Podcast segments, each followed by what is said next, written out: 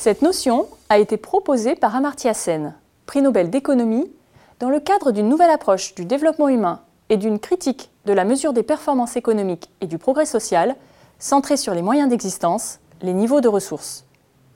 Amartya Sen invite à s'intéresser davantage aux capacités,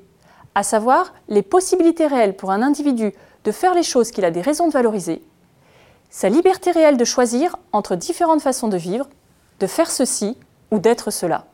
En lien avec cette notion, une revisite du domaine du travail est possible si l'on reprend les termes de Robert Salé. Des approches du travail par les capacités sont ainsi proposées et appellent à s'intéresser à la possibilité effective de faire et de faire bien son travail.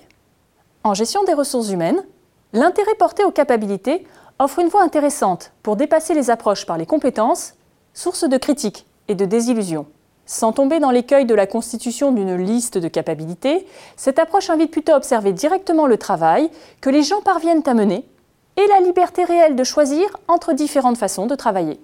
L'organisation joue un rôle clé dans les possibilités offertes ou non aux salariés d'être et de faire au travail. Cette approche appelle une réflexion critique de la mesure des performances et du contrôle dans les organisations et invite à remettre au centre des réflexions l'autonomie, la liberté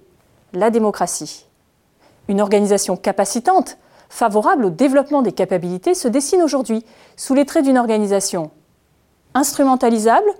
où l'organisation est vue non pas comme un artefact, un cadre figé, mais comme un instrument qui se prête à l'adaptation de lui-même à travers les usages, débattable, où les conflits de critères, de buts, de logique sur le travail sont connus, reconnus et débattus,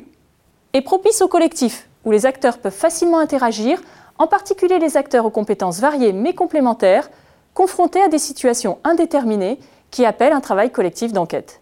Somme toute, l'approche par les capacités permet de penser une organisation participative, pluraliste, démocratique et offre des perspectives prometteuses pour la gestion des ressources humaines et le management.